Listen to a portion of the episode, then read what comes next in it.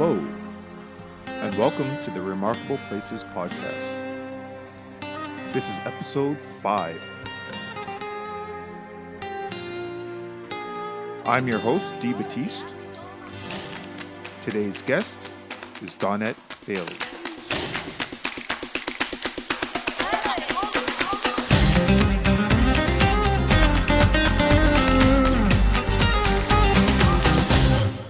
Tell me about a remarkable place that you've been to. Well, I think that when it comes to travel and anything, uh, you know, it's very subjective what you consider to be remarkable. I had the opportunity, as you know, to um, get on my motorcycle for the first time and take uh, a long trip. It was about two weeks, and uh, we, my husband and I, you and I, traveled from Toronto all the way through to Nova Scotia and then back.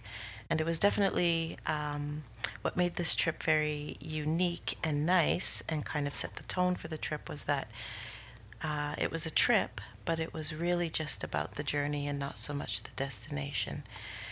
Uh, as you know, once we hit um, Nova Scotia at the halfway point, we uh, enjoyed a lobster dinner, and then the very next morning we were on our way back home, taking a different route um, just to maximize on what we saw and what we experienced. So for me, this is a remarkable trip because, um, first and foremost, as a Canadian, and I know that uh, I share the same kind of view as other Canadians, we often take our trips outside of the country. We don't stay in the country and take a look at the beauty that our own country has to behold. And um, this two-week trip that we that we took um, just sort of justified to me that uh, a lot more traveling in Canada needs to be done. Hmm, well said, well said. So, do you have any specific memories about something that you saw or experienced that just captivated you, made your mind say, "Oh, this is this is really nice."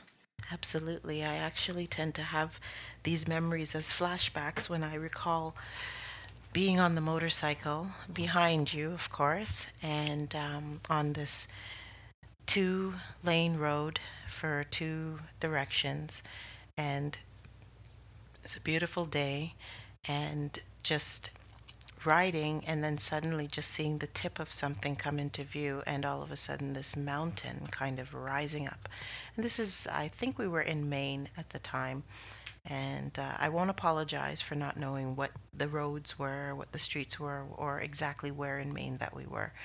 I um, was just really focused on the beauty of everything. And i remember when that mountain kind of came into view um, that I, it was just it was just so beautiful. It took my breath away, and it really did feel like at that moment I hit that what motorcyclists like to call the zen of motorcycling. It was just a moment, nothing else behind me, uh, just my husband in front of me, and this really big mountain. We it was a curvy road, so we um, continued to see mountains fall and rise, and it was probably one of the most favorite parts of the trip visually that uh, I had that day. And I and I know that we can get that vista in other places, but I hope to see that again. And I will make a point at that time to to be aware of where I am, so I can make the suggestion and tell people they need to take this particular road to get the most spectacular rising and disappearing vista for at least a good two minute ride um, through Maine. Excellent, excellent, excellent. And that uh, will bring me to the, the second part of the question.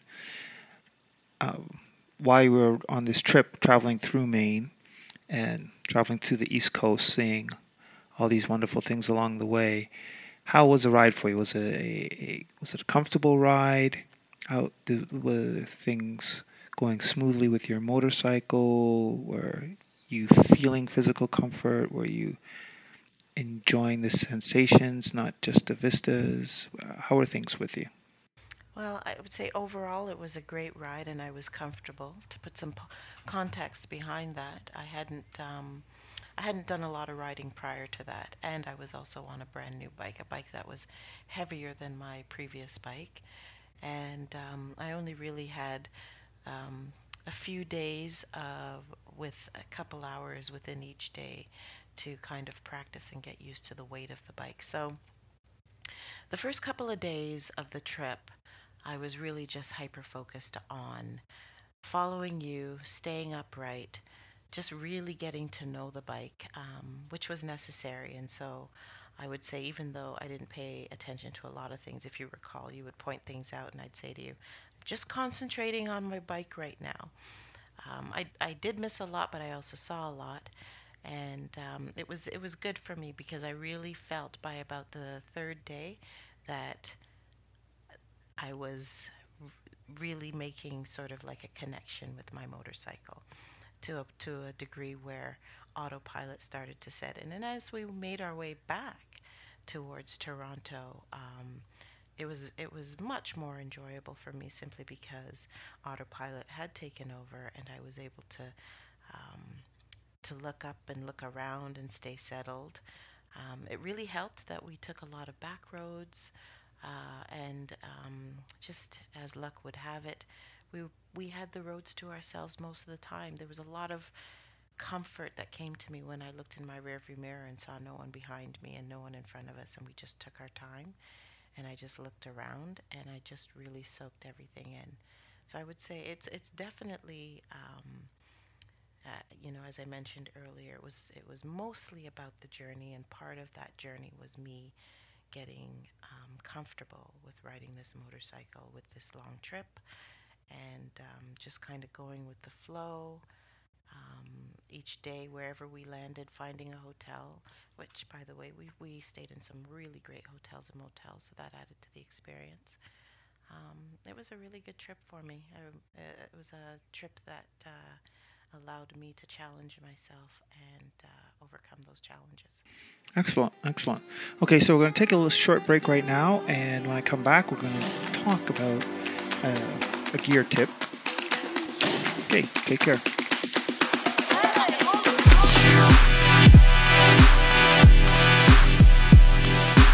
So we're back, and I wanted to talk about uh, a piece of gear that I know you used on this particular trip um, and give our, our listeners your honest perspective on it. I'm talking about the Airhawk cushion seats.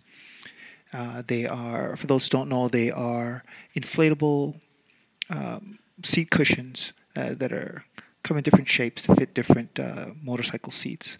Uh, you uh, inflate them. They have a rubber bladder. You inflate it. You sit on it let a little bit of the air out to get your the weight just right, and then it's supposed to provide for more comfortable seating than your uh, stock motorcycle seat. Uh, I know you had one on your uh, on your bike, Donette. Um, how did it work out for you? So I liked it. I don't I don't believe I'll ever ride without it.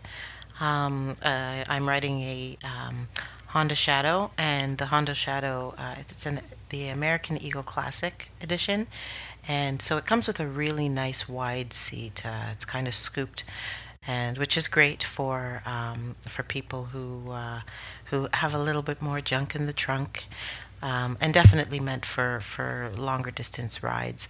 But the Airhawk was, um, you know, not only did it provide uh, a little bit more cushioning for the for the longer ride, but it also provided a little bit of height for me um, I am riding a motorcycle that used to belong to someone else who was taller than I am. So uh, initially, but without the Airhawk, the windscreen, the edge of the windscreen was almost directly in my line of vision. And once uh, we got the Airhawk on, it just uh, gave me just enough of a lift so that I could look above the windscreen, which um, you know that you know when you when you get yourself ready to ride and you've eliminated anything that could possibly distract you um, or um, something that you have to kind of deal with.